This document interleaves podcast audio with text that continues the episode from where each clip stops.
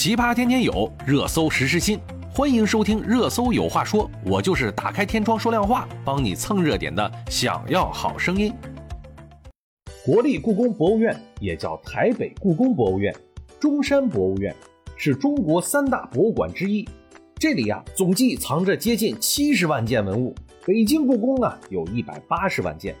其中呢，书画近万件，赫赫有名的稀世珍品不在少数。抗日时期啊，为了避免中国文物沦落到日本之手，当时啊，组织南迁了一批国宝。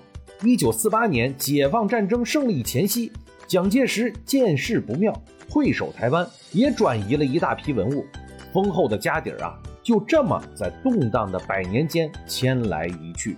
一九六五年呢，台北故宫博物院建成，这一天开始。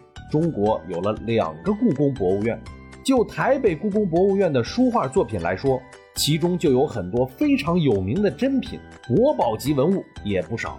中国十大传世名画里，台北故宫就占了四个。元四家之首的黄公望名作《富春山居图》属于国宝级文物，名气就不用多说了。唐代仕女图受到很多年轻女性的喜爱。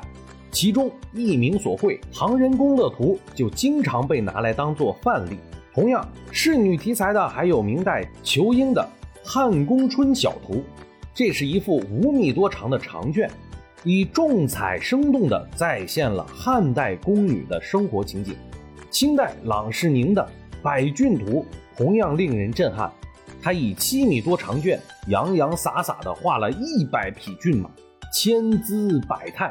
取尽骏马之态，也是世间罕见的大作。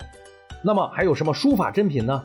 二零一九年因借给日本展览而引发全民争议的事件主人公，唐代书法家颜真卿的《祭侄文稿》，这幅饱含情绪的书法作品被称为天下行书第二，也在台北故宫，被乾隆合称为三稀且列于首位的《快雪时晴帖》。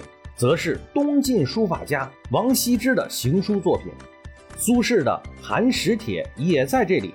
这件呢是苏轼当年被贬去黄州所作，在黄州第三年的寒食节上，苏轼触景生情，想到了自己背井离乡的境地，发出了人生之叹，挥笔写就这一天下第三行书。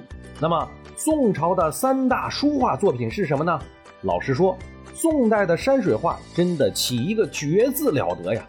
这个朝代的山水画在绘画史上绝对是顶尖的。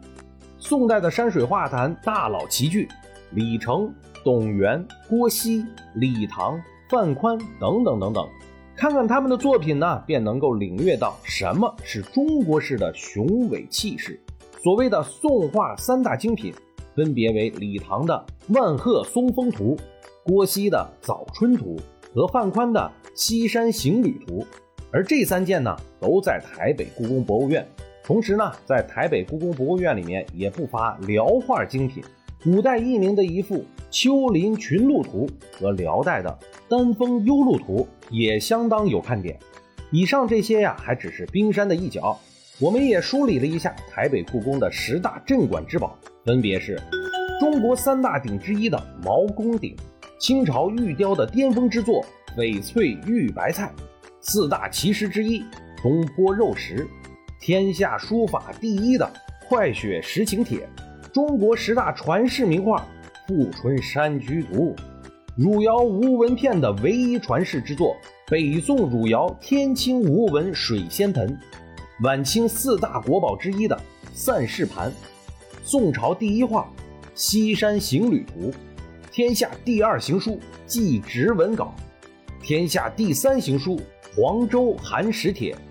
可是呀，根据台湾中时新闻网报道，关于八月七日网络流传台当局准备从台北故宫博物院近七十件藏品中挑选九万件精品转移至美国、日本以寻求保护一事，对此啊，台北故宫博物院回复表示，严正澄清，绝无此事。请大众啊不要听信及传播假消息。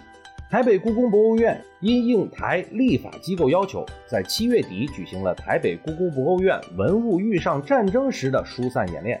关于细节内容，院长吴密察的院长室表示，因试设文物安全，相关细节不便对外说明。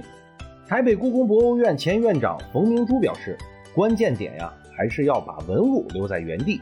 假如发生战争呢，台北故宫博物院文物留在原地是最安全，原有的库房就很安全了。